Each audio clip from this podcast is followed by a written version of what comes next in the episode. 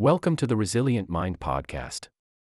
In this episode, you will be listening to The Power of Your Mind with Earl Nightingale. Get access to the Mental Mastery Program and other exclusive episodes by becoming a subscriber. Enjoy. I spent nearly 20 years looking for the secret to achievement. I didn't know it was older than the pyramids and had appeared in more than 50 million books. It started in 1933 during the last depression for me.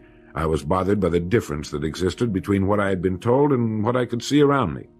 For example, I had been told that man was God's noblest creature and had dominion over all the earth and all its other creatures. I knew this was true, but in my neighborhood the creatures were eating better than we were, and I wanted to know why so many were poor when there was such abundance on the earth. They had no money, but there was still as much as there had been a few years before. Where it had gone? They had little education, yet education was on every side of them. They had very little food, yet it was raised in abundance. They lived in inadequate and ugly dwellings, yet there were good homes for sale. Well, it was apparent to me that these people didn't have the answer to the problem. They were good people, but they didn't have the answers. And you know what the answer was, the secret to achievement that I had devoted nearly 20 years to finding? Its pure simplicity had caused it to elude me, just as it manages to elude the majority of the people in any given age. I had been looking for something complicated, something only a mind prepared by years of study could grasp, and I found the answer so simple a child can understand it. In six words, we are what we think about. Our minds, our thinking controls our destinies here on earth to a degree totally unsuspected by the great majority of people. When you think about it a moment, it becomes so obvious, so clear and simple. Well then, if we become what we think about, and if we can control our minds, we can pretty well tell our own future. And that's the point I want to make. That's what I meant when I said earlier that each one of us is the architect of the structure fashioned by our years. This means that if we're confused about what we wish to become or accomplish, our lives, our environment will mirror that confusion. It also means that if we know what it is we seek, that it will, it must be accomplished. Barring an act of God or a catastrophe over which we have no control, we as individuals can call our own shots for the rest of our lives. We can know what it means to go through life from one success to another, to play life according to the rules and reap the rewards. We can know what it means to have peace of mind and live calm, cheerful, successful lives. You are at this moment the sum total of your thoughts to this point, for there is nothing else you can be. And five years from now, you can be and have anything you set your entire mind and heart upon. Glance around you. If you are in a furnished room, your eyes tell you that you are looking at a number of inanimate objects. Now, that's true so far as visual perception is concerned, but in reality, you are actually looking at thoughts or ideas which have come into materialization through the creative work of some human being. It was a thought first that created the furniture, fashioned the window glass, and gave form to the draperies and coverings. The automobile, the skyscraper, the great planes that sweep the stratosphere, the sewing machine, the tiny pen, a thousand and one things, yes, millions of objects. Where did they come from originally? Only one source. From that strange force, thought. As we look further, we realize that these achievements, and in fact all our possessions, came as a result of creative thinking.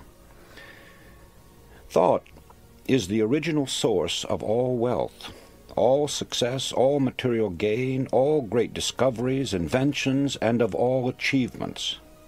With that in mind, it becomes easy to understand that a man's thoughts make or break him and Shakespeare's words become more intelligible.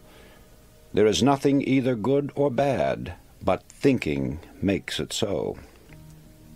Many people feel that success comes with hard work.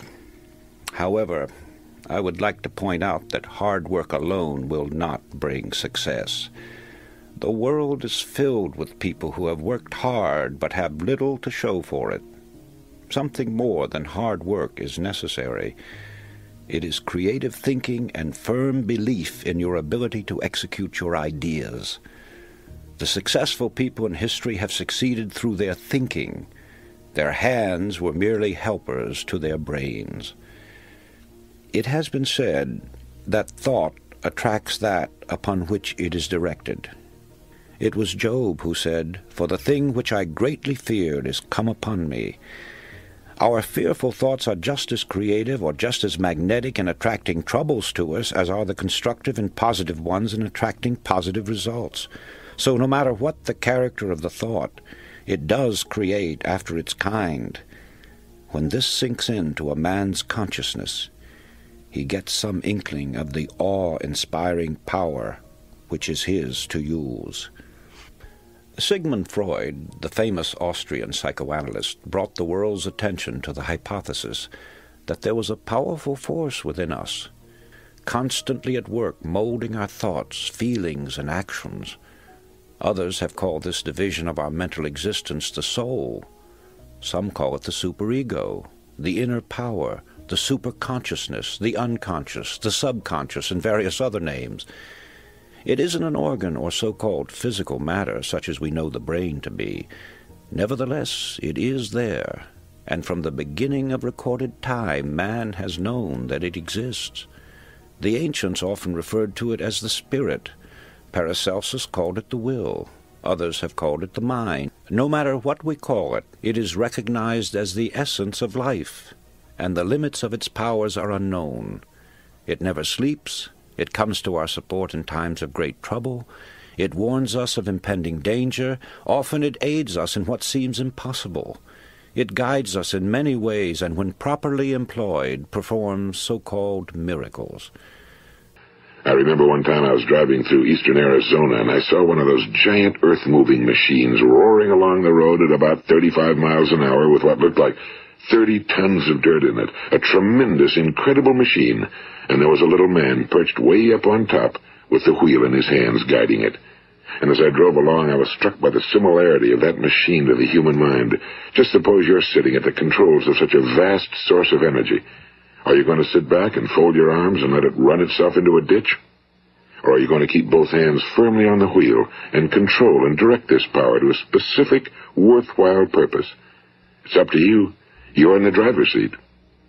Some of our important contemporary philosophers tell us that man today is entering a new era, one they call the Age of Unity.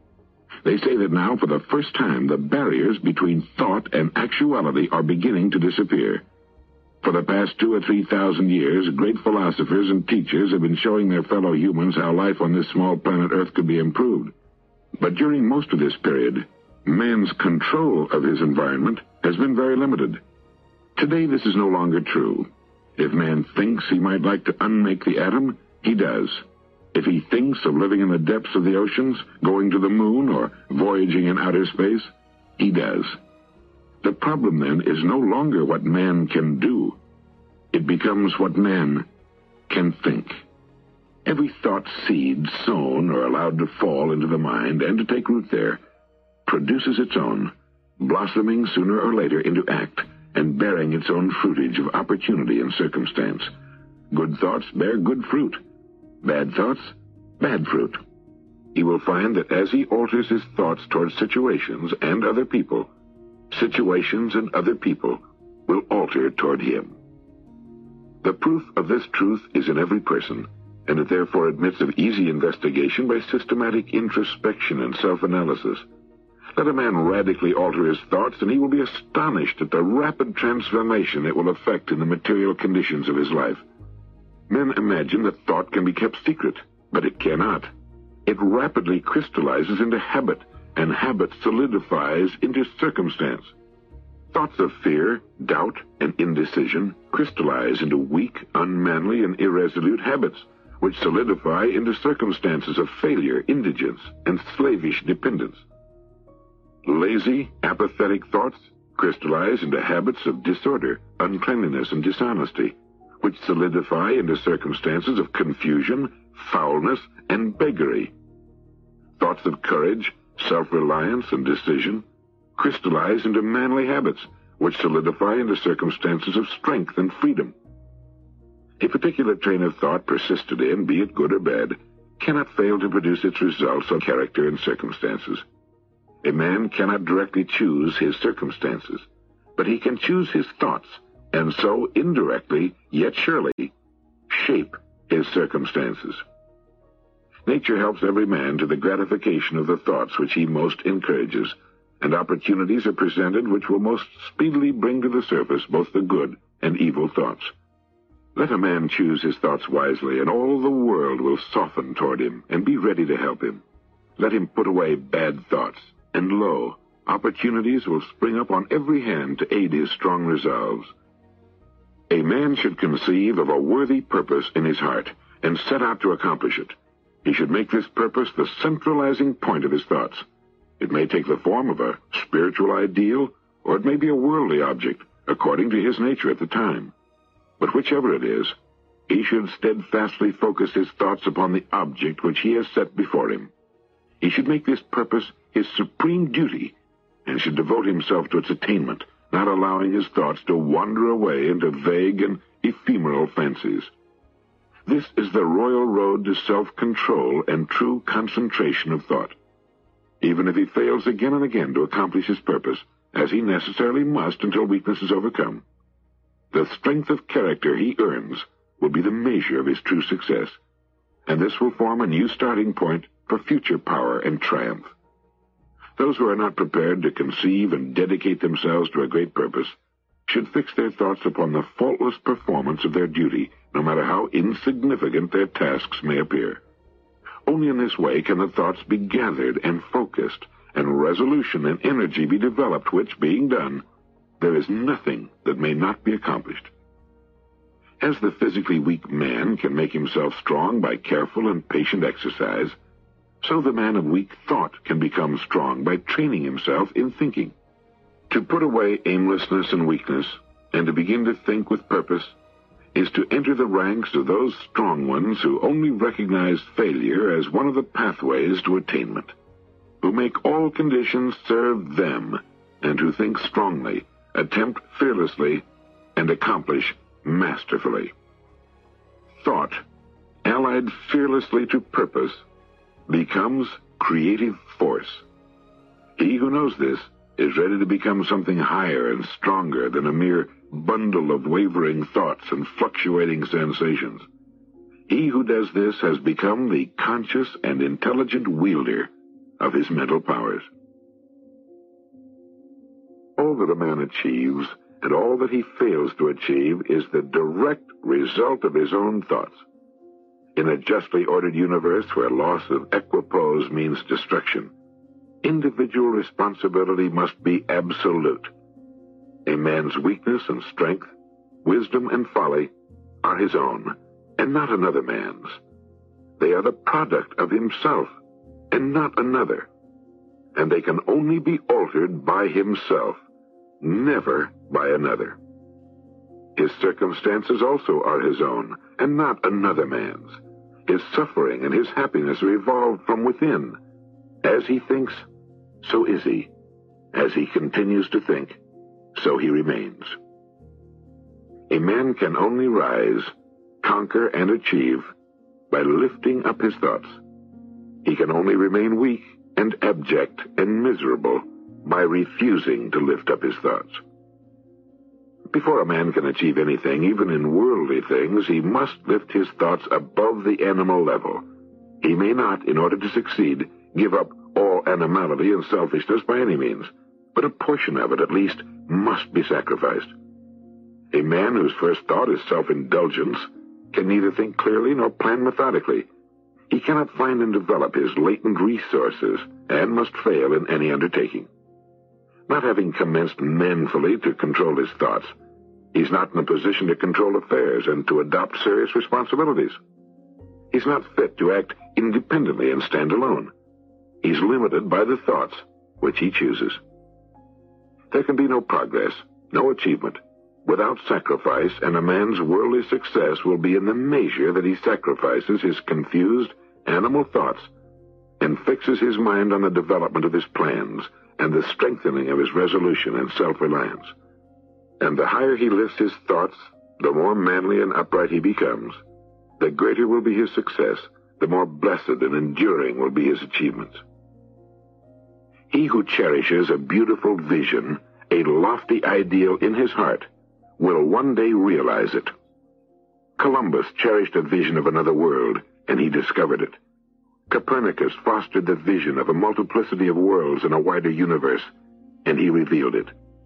Buddha beheld the vision of a spiritual world of stainless beauty and perfect peace, and he entered into it. Cherish your visions. Cherish your ideals. Dream lofty dreams, and as you dream, so shall you become. Your vision is the promise of what you shall one day be. The greatest achievement was at first and for a time a dream. Dreams are the seedlings of realities. Your circumstances may be uncongenial, but they shall not long remain so if you but perceive an ideal and strive to reach it. You cannot travel within and stand still without. Here is a youth, hard pressed by poverty and labor, confined long hours in an unhealthy workshop, unschooled and lacking all the arts. But he dreams of better things. He thinks of intelligence, of refinement, of grace and beauty. He conceives of, mentally builds up, an ideal life. The vision of a wider liberty and a larger scope takes possession of him. Unrest urges him to action, and he utilizes all his time and means, small though they are, to the development of his latent powers and resources. Very soon, so altered has his mind become that the workshop can no longer hold him. It has become so out of harmony with his mentality that it falls out of his life as a garment is cast aside, and with the growth of opportunities which fit the scope of his expanding ability, he passes out of it forever. Years later, we see this youth as a full-grown man. We find him a master of certain forces which he wields with worldwide influence and almost unequaled power. In his hands he holds the cords of gigantic responsibilities. He speaks, and lo, lives are changed. Men and women hang upon his words and remold their characters, and, sun-like, he becomes the fixed and luminous center around which innumerable destinies revolve. He has realized the vision of his youth. He has become one with his ideal. And you too will realize the vision, not the idle wish, of your heart be it base or beautiful, or a mixture of both. For you will always gravitate toward that which you secretly most love. Into your hands will be placed the exact results of your own thoughts.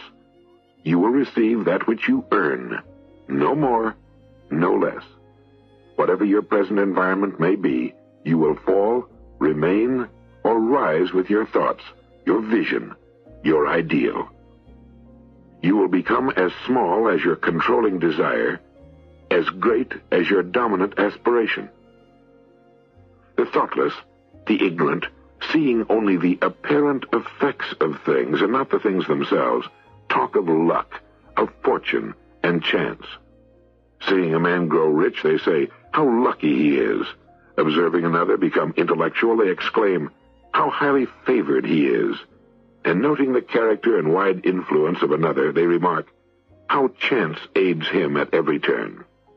They do not see the trials and failures and struggles which these men have voluntarily encountered in order to gain their experience. They have no knowledge of the sacrifices they have made, of the undaunted efforts they have put forth, of the faith they have exercised, that they might overcome the apparently insurmountable and realize the vision of their heart. They do not know the darkness and the heartaches. They only see the light and joy and call it luck. They do not understand the process, but only perceive the result and call it chance.